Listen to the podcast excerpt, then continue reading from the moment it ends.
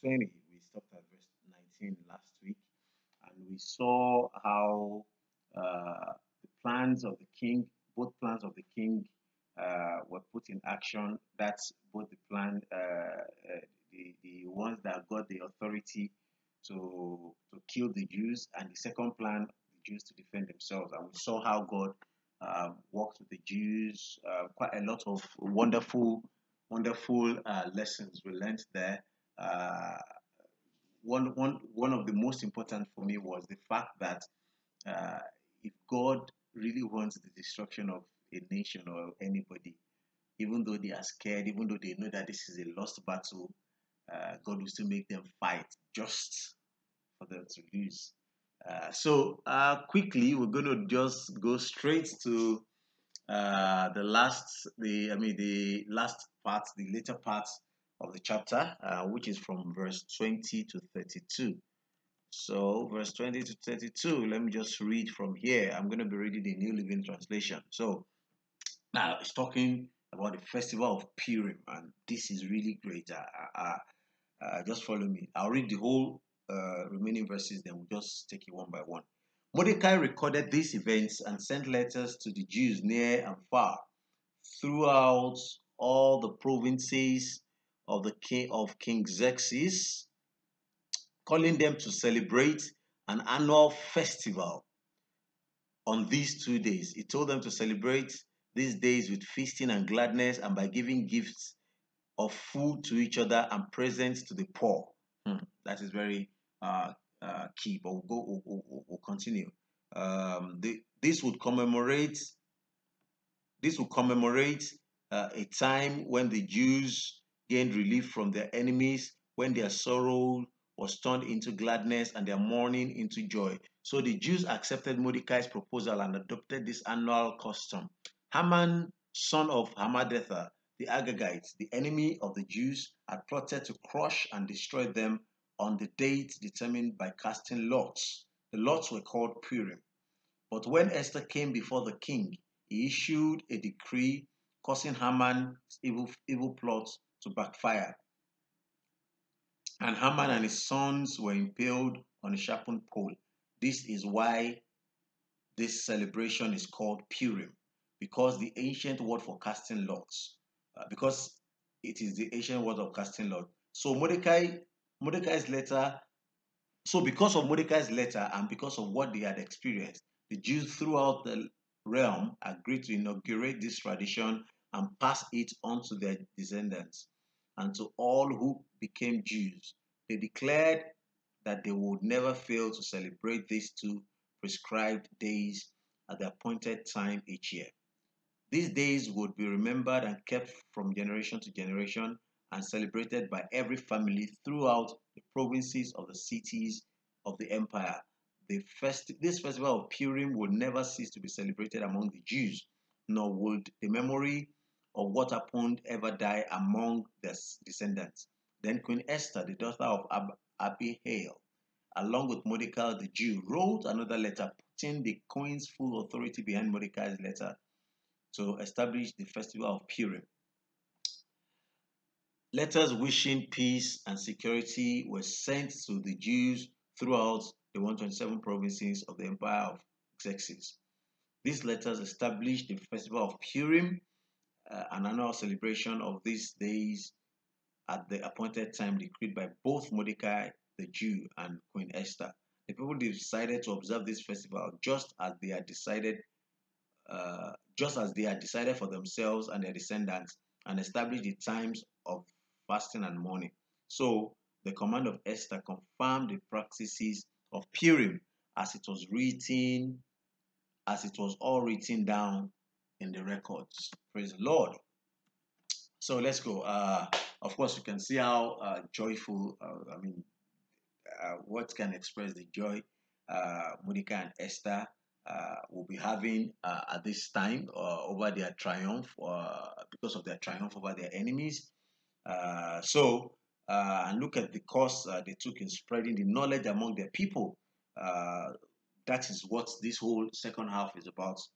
They, they, they spread the knowledge among their people and perpetuate a remembrance of its posterity. Let's look at a few lessons uh, we can learn from this. History, uh, number one lesson there that history was written and copies of it were dispersed among all the Jews in all the provinces of the empire. So, uh, and this history was written and dispersed. Now, uh, if this the book of Esther, like we said at the beginning, the likely author is Mordecai, although uh, it wasn't really stated, but most people believe that Mordecai uh, uh, wrote this book. And now let's let's look at the difference between Mordecai's style of writing and Nehemiah's style of writing. Nehemiah, at every turn, will always make the readers understand that, oh, this happened because the gracious hand of God was upon me. He was always putting providence of God and the good hand of God. He was always putting it uh, uh, phrase after phrase in his book. However, Mordecai, if he was the one that wrote this, Mordecai never even mentioned God once.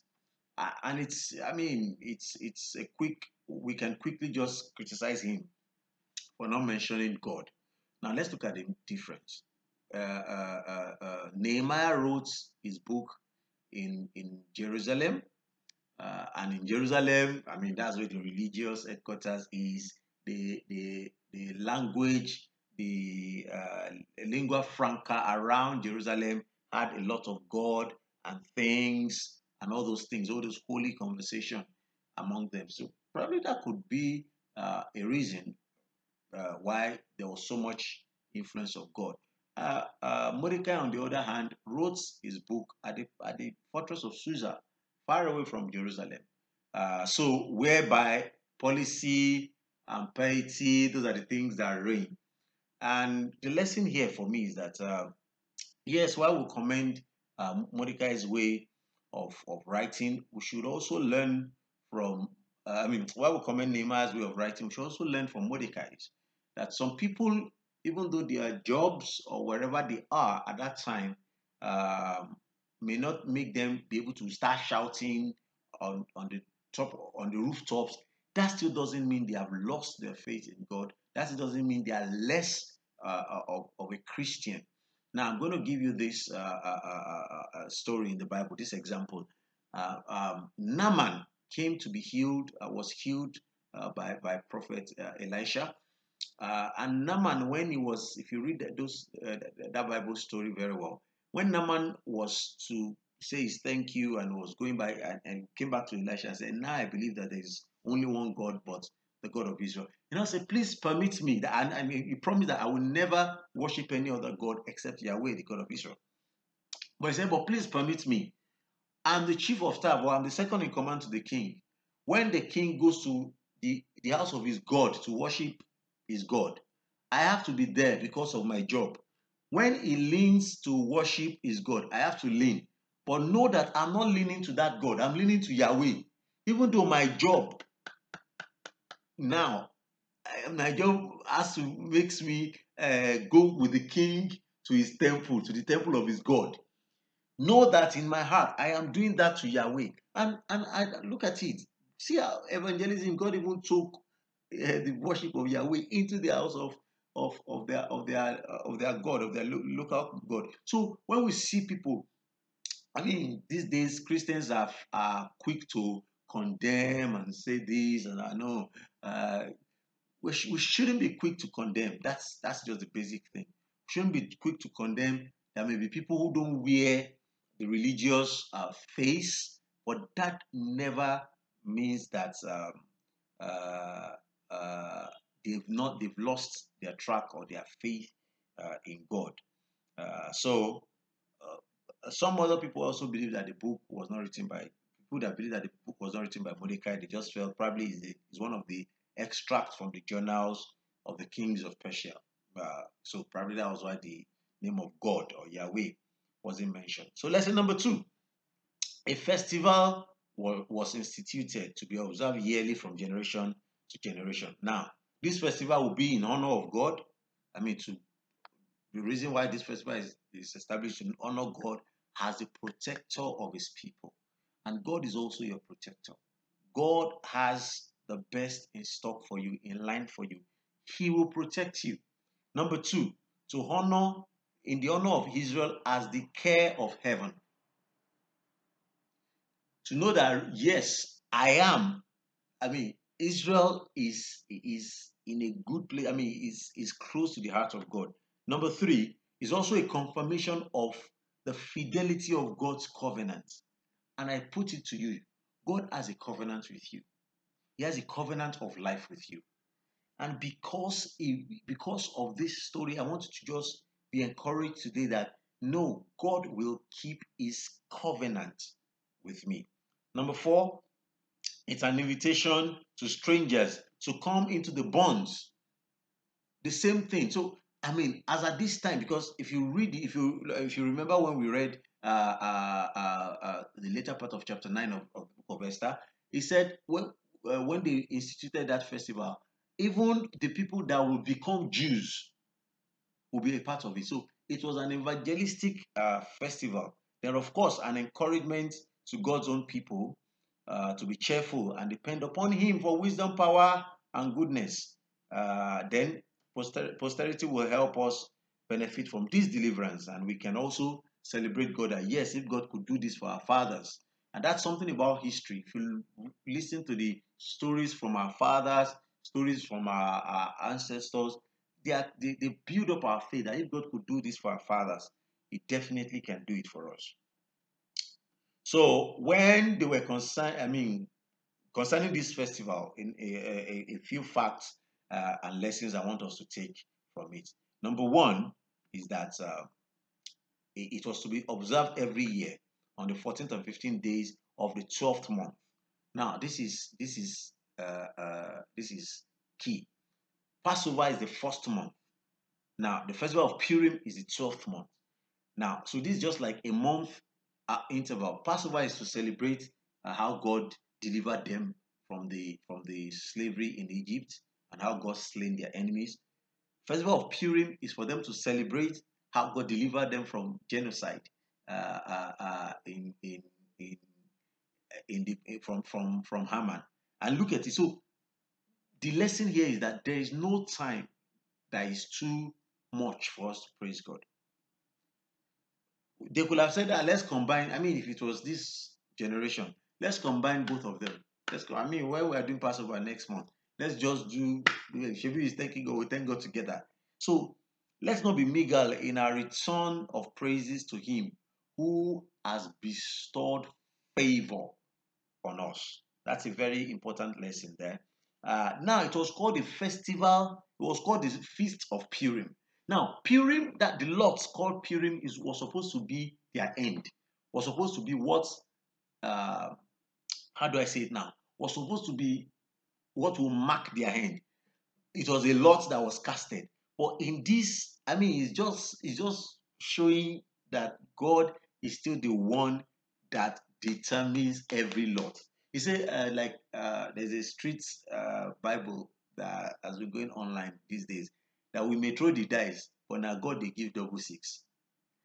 God determines the lot. So a, a lot, Purim, that was supposed to be a reference of evil and a reference of sadness, turned around and became a, a, a, a feast and became a, a, I mean the name of a feast. And that's how God is ready to turn your situation around. The things that are making you cry, the things that you remember today and you will cry, that same thing, the same name is going to turn around. And when you remember it from generation to generation, you're going to smile.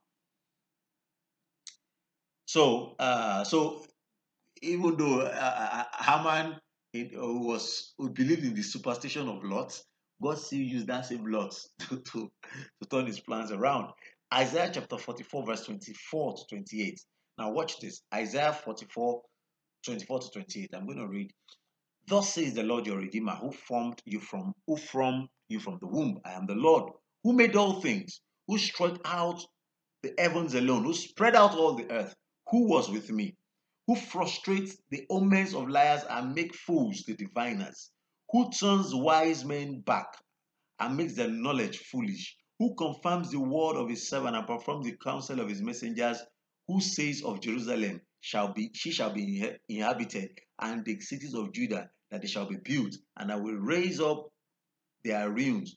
Who says to the deep, Be dry, and I will dry up rivers. Who says to Cyrus, Is my shepherd, and shall fulfill all my purpose, saying of Jerusalem shall be built, and of the temple your foundation shall be laid. Look at that uh, verse 25. Who frustrate the omens of liars and make fool of diviners. So even diviners that think we can they can cast lot and look at things and look at uh, stars and they, God will just turn their whole their whole wisdom into naught. Praise the Lord. Another thing we should another lesson we should learn there from uh, uh, how it was how the festival was put together is this. Um, it was who who instituted and enacted this. This was not uh, a, a divine institution. It was not uh, God that that commanded them to hold this festival. It was 100% by human appoint, appointment. And so, which means things can happen and we don't really have to wait on the voice of God. Say, my son, celebrate this day and thank me. I mean, things can happen and we're like, wow, God, I need to give you glory for this. I need to give you praise. And I mean, there's nothing wrong uh, in that. So it was it was 100% human um, um, um, ordained and enacted. Uh, the Jews ordained it upon themselves voluntarily, and then Mordecai and Esther confirmed their resolve and, and they sealed it with their ring uh, with all authority uh, and then with the voice with the words of peace and truth even though Mordecai was the prime minister, Esther was the queen, he still sent letters of peace and truth. So even when you are in places of authority, you can hammer down orders. Let's mix it with words of peace, tenderness, uh, not imposing. So those are things we learned from them. So now, um, who was it? Who was to observe it? Who was to observe this uh, festival? The Jews and their children and all who will also become Jews, all who will also become proselytes. Uh, then, why was it to be observed as a memorial of the things, of great things God has done for His church that may never perish? And we need to find ways. That song says, "Count your blessings, name them one by one, and it will surprise you what the Lord has done." We need to find ways of immortalizing what God has done, the wonders of God on in our lives. Um, and God's wonders are not just for a day, it's for everlasting, it's from generation to generation. So um, when they are reading this, when they are uh, when all, everybody is reading this, they will know number one, uh, Haman's bad practices against the church, and of course, uh, his, his reproach, and that will, that will also make people to uh, know if this could happen to someone that did this in the past. I mean, to to give the people of God confidence in, in their God and also uh, curb evildoers. Esther's good service to the church. Uh, that's another reason, and a memorable honor. Uh, so go, the good deeds done for Israel uh, uh, should be ought to be remembered, and uh, for the encouragement of others to do alike. I mean, if you if you put I mean put it there that oh someone Esther did this and this was how she was honored and we are remembering this. So when we read, don't, don't, don't let's just keep records of evil. Let's keep records of great things so that when people read them, they're encouraged. Oh, if this could happen, uh, and uh, through someone, then I'm encouraged. I can I can I can trust God. I can stand on, on behalf of of people. Uh, then also there are prayers uh, and answers given to their prayers because I mean the church when the church prays things happen. The Bible says Peter was uh, uh arrested and the church went into pray and and even though he was slated for death, the Lord spared him at that time. So uh, the more cries we offered in our trouble and the more prayers for deliverance, the more we are obliged to be thankful for that deliverance. So, how was this festival observed? And this is also uh, one important lesson I want us to take away from here. Uh, yet, number one, uh, it was a day of, I mean, make it a day of joy, joyfulness, a day of feasting. Now, there's nothing wrong with feasting. I know quite a number of people, uh, some people are, are against celebration, just move, thank God and move on. Was supposed to be a day of feasting. So, there is nothing wrong in feasting. When God gives us a cause to rejoice, Let's express our joy. Let's express our joy. It should be a day of feasting. Uh, then number two, it should be a day of generosity, uh, sending portions one to one another, token of, of pleasantness. So when we are also thanking God, we should be generous. Number three, that's number two is to send gifts to one another. Number three, it's a day of charity, sending gifts to the poor. So Thanksgiving, I put it here that Thanksgiving and almsgiving should go together. So it's not just to send gifts to your neighbors and uh, people who are like you. Send to the lower, less privileged. So when we are rejoicing, when we're having Thanksgiving, it should also be accompanied by almsgiving, give to the poor. Okay, so uh, what was added to this uh, was much better. They always add uh, uh, uh, and look at it when they were when they were to, uh, this is another important story. I mean, a point when they are to to celebrate the festival of Purim, they are to read the whole story over again in their in their in their synagogues. And I could now see the reason why they mentioned the names, the ten, the names of the ten sons of, of Haman. So that when they are reading the story, they could mention the names of those guys and it will sink in. And of course, um, give thanks to God for what God had done, and it is real because some people may just think it was fiction and things like that. Uh, so now, this uh, I think time is almost up. Yeah, that's the last point. Please, if you have questions, type it, and I'll just say a few things. The last point here. Now, this is a very sad story.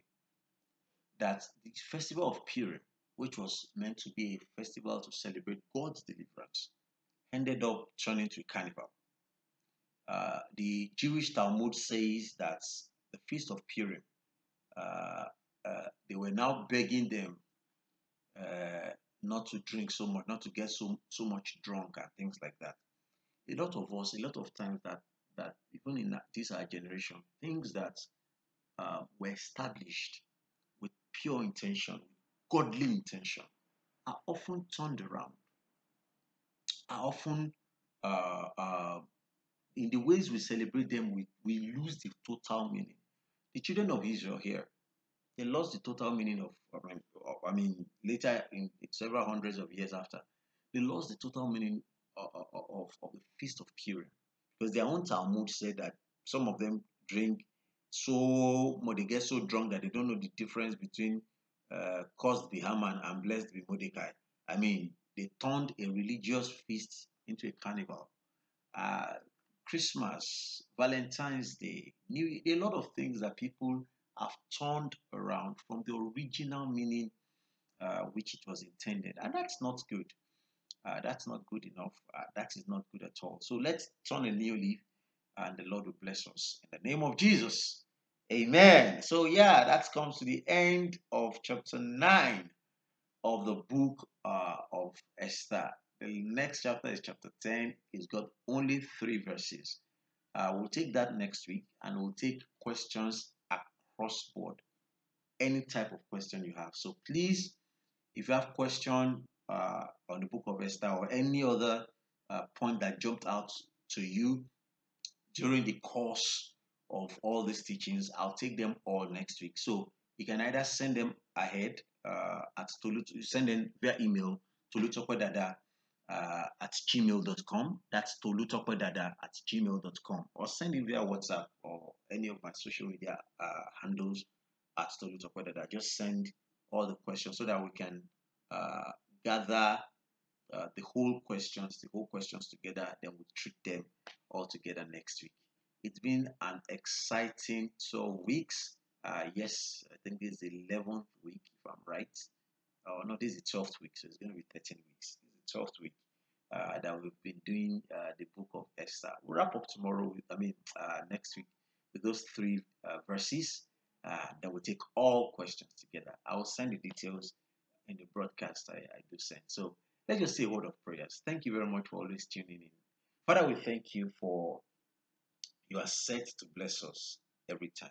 For uh, every the whole world is in your hands. You frustrate the devices of the crafty, and you even make you turn what is meant to be a, a bad news. What is what the name that should be should be a bad memorial. You turn it to become a feast.